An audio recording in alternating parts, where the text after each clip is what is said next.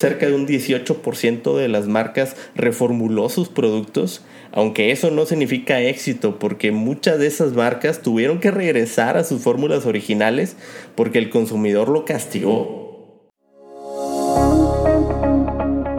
Bienvenido a este, tu espacio, en donde hablaremos de lo más importante en marketing, la actualidad del mercado, el consumidor, retail, marcas y todo ese contenido que tanto nos apasiona.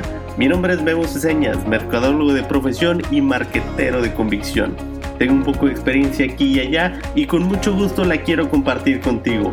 Ponte cómodo porque si eres mercaholic como yo, seguro este podcast te va a interesar. Arrancamos. ¿Qué tal? Muy buen día, espero te encuentres excelente el día de hoy y listo para otra emisión de este podcast de Mercaholics. La verdad yo sé que les había prometido platicar del tema de la propuesta de valor y cómo íbamos a continuar nosotros construyendo estos pilares de competencia, consumidor y compañía para poder armar hacia nuestro plan de marketing y poder estar hablando más de la estrategia, de cómo la vamos construyendo para llegar hacia nuestros objetivos. Sí, ya sé, lo estoy armando, la estoy trabajando, pero antes de comunicar este tema, quise hablar de otro que me parece bien importante, bien relevante porque está afectando ahorita al mercado. Incluso ya hasta se está haciendo viral en redes sociales y todo este tema. Y estoy hablando de la nueva eh, norma, la nueva ley de etiquetado que va a estar próximamente en el país y es la NOM 051. Entonces, abremos este tema, hablemos de, hablemos de por qué nos debería interesar la NOM 051. Para quienes no están familiarizados con esta nueva ley de etiquetado, déjenme platicarles brevemente. Es una ley que ya lleva tiempo impulsando el gobierno mexicano y es básicamente ponerle etiquetas de color negro a los productos, a los alimentos, principalmente alimentos empacados, en el que aparecen cinco leyendas de excesos, exceso de calorías, exceso de azúcares, exceso de grasas saturadas, exceso de grasas trans y exceso de sodio. Además de estos cinco posibles advertencias de excesos, también están dos letreros. Contiene cafeína, evitar en niños.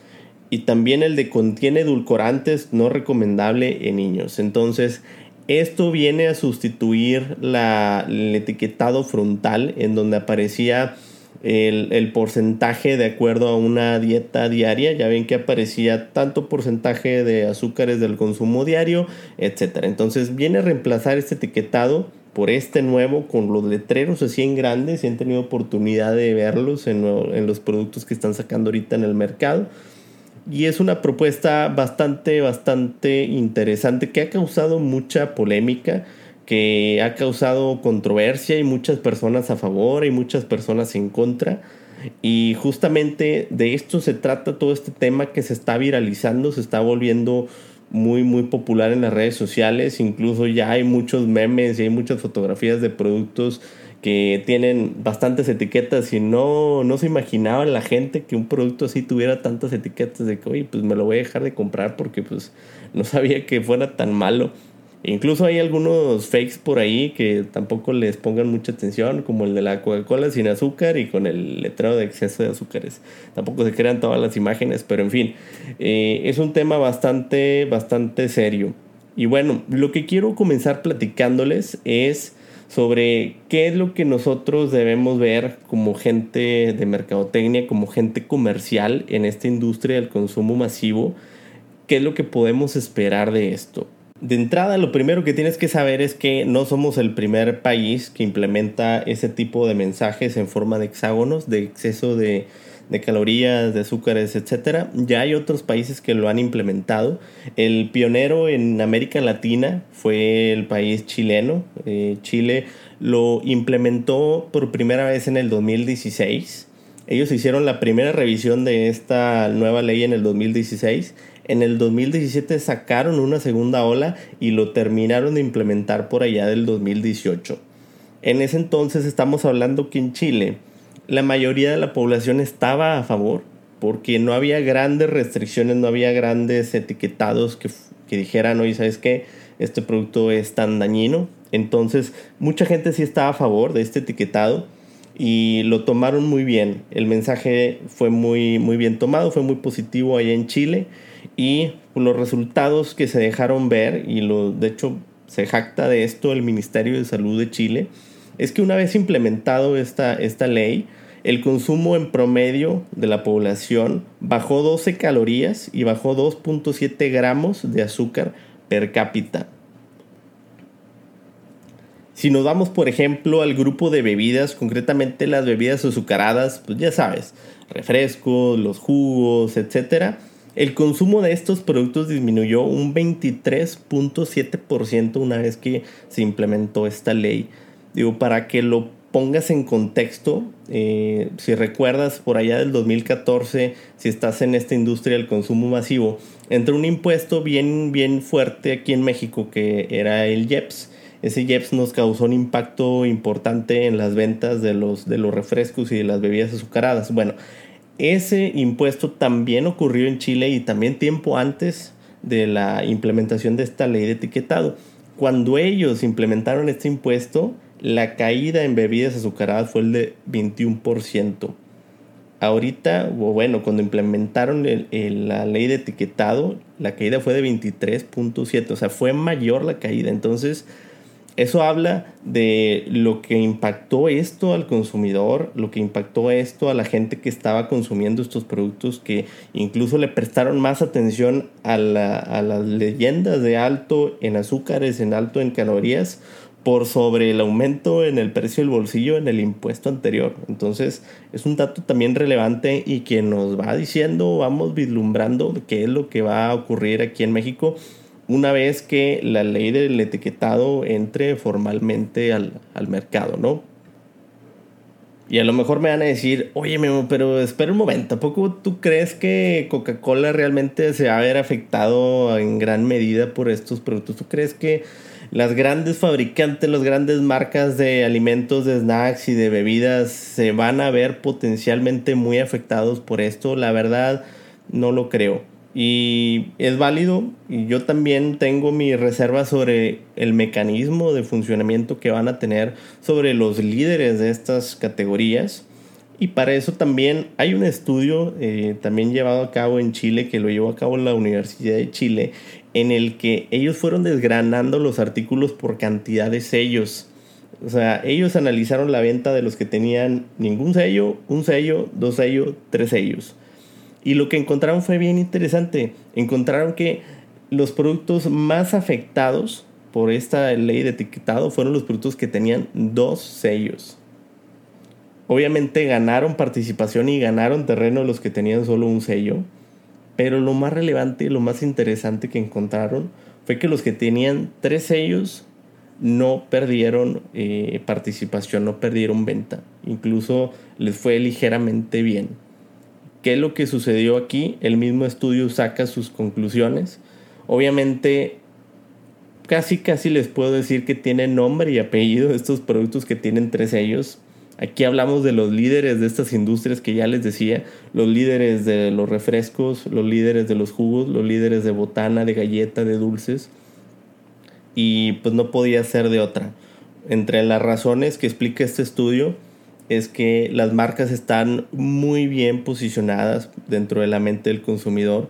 Hay muchos consumidores que están dispuestos a seguir comprando estos productos porque pues es conocimiento que ellos ya saben a fin de cuentas. Si tú le dices eh, a un consumidor que sus refrescos tienen exceso de azúcar, ya lo sabe, no se lo tienes que decir. Entonces esto es parte de todo este aprendizaje obviamente también la marca se defiende y las marcas van a hacer esfuerzos promocionales, van a hacer estrategias de comunicación, van a hacer muchas acciones para que esto eh, no vaya a afectar en su nivel de ventas. Entonces es por esa razón que los que tienen tres sellos o los que tienen bastantes sellos usualmente son de marcas líderes o de marcas predominantes en el mercado que tienen el poder de hacer muchas acciones para revertir esto. Y no es lo mismo con un producto que tiene dos sellos, que generalmente quienes van a entrar aquí, posiblemente aquí vayan a estar entrando, por ejemplo, productos saludables, las barritas o productos, por ejemplo, snacks que tú creías saludables y que de repente bolas. Le pusieron un sello, le pusieron dos sellos. Esos son los más afectados, esos son los que la gente va a decir, híjole, yo creí que sí estaba saludable, yo creí que sí, está, sí estaba comiendo bien con este producto, ahora veo que no. Y me es a mí más fácil cambiar esto a cambiar un refresco o a cambiar mi botana favorita o mis galletas favoritas. Entonces, esos sí son eh, más fácilmente cambiables y son o van a ser los más afectados, de acuerdo a lo que estamos viendo. Esto es lo que sucedió en Chile, ojo. Esto sucedió en Chile, en donde, por ejemplo, el consumo per cápita de refrescos es más bajo que el de México. Ahora imagínense en este país que tiene las ciudades donde está el consumo per cápita más grande de refrescos y en donde está tan arraigada la cultura del consumo de refrescos que ningún otro país se le iguala. ¿Ustedes creen que realmente esto vaya a afectar en gran medida todo este tema? Las previsiones en México va a ser que va a haber un impacto, sí, sí lo va a haber, va a haber una afectación en todos los productos, al menos en un corto plazo. Lo que yo creo es que va a haber un valle, o sea, se va a hacer un valle de venta que dependiendo, del, dependiendo de cada marca, de cada categoría, va a estar teniendo su recuperación, ya sea en el mismo corto, en un mediano o en un largo plazo. Pero sí, la gran mayoría de los productos y de las categorías van a tener una tendencia de recuperación. ¿Por qué? Porque finalmente el consumidor se va a estar acostumbrando, se va a ir acostumbrando visualmente a estos letreros, tal cual como pasó con otras categorías, por ejemplo con los cigarros, que pues ya vemos que tienen la imagen de la rata muerta, tienen la imagen de la lengua podrida, tienen la imagen de lo que tú quieras. La gente ya se acostumbró a esas imágenes, incluso cuando van a la tienda a comprar de que, hey, me das unos cigarros de estos, de los de la rata podrida, de, esos meros, dámelos. La gente ya se acostumbró a estas imágenes y ya son parte de la imagen completa de la, de la cajetilla. Y es algo muy similar a lo que va a suceder con los letreros. La gente se va a acostumbrar a estos letreros y yo creo que va a ser una recuperación más rápida de lo, de lo que se podría esperar. Incluso hasta podría ser más rápida que la recuperación que fue tras, la, tras el impuesto del 2014, el, el impuesto este del IEPS.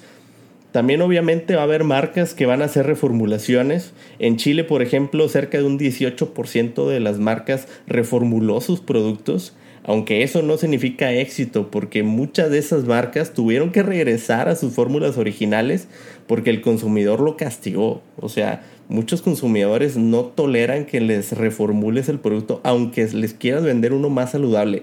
No te lo perdonan. Entonces muchas marcas tuvieron que retroceder a eso va a ser otro de los fenómenos también importantes a, tomar en cuenta. En fin, esto es solo una opinión que quería yo transmitirles a través de este podcast semanal. Es una opinión muy personal, no significa necesariamente que vaya a ocurrir esto, es lo que yo estoy leyendo de la industria, más o menos por lo que yo leo, por lo que yo me informo. Y bueno, los invito a que ustedes también, eh, si están eh, si están empapados de este tema de, la industria del consumo masivo o peor aún si trabajan en ella, empápense de toda esta NOM 51, investiguen, lean y, y pues entérense de lo que está sucediendo. Y si quieren platicar más de este tema que la verdad está bien padre, está bien interesante, pues ya saben, búsquenme en mis redes sociales, en Instagram o en Facebook, Mercaholics Podcast. Entonces, muchas gracias por su tiempo y nos escuchamos en la siguiente emisión. Muchas gracias. Esto es todo por hoy. Espero te haya gustado y sobre todo te pueda llevar algo nuevo el día de hoy. Te invito a que sigamos platicando del tema en mis redes sociales. Encuéntrame como Mercaholics Podcast en Facebook e Instagram. Si te gustó, no olvides compartirlo con tus amigos y colegas y nos escuchamos en la siguiente emisión.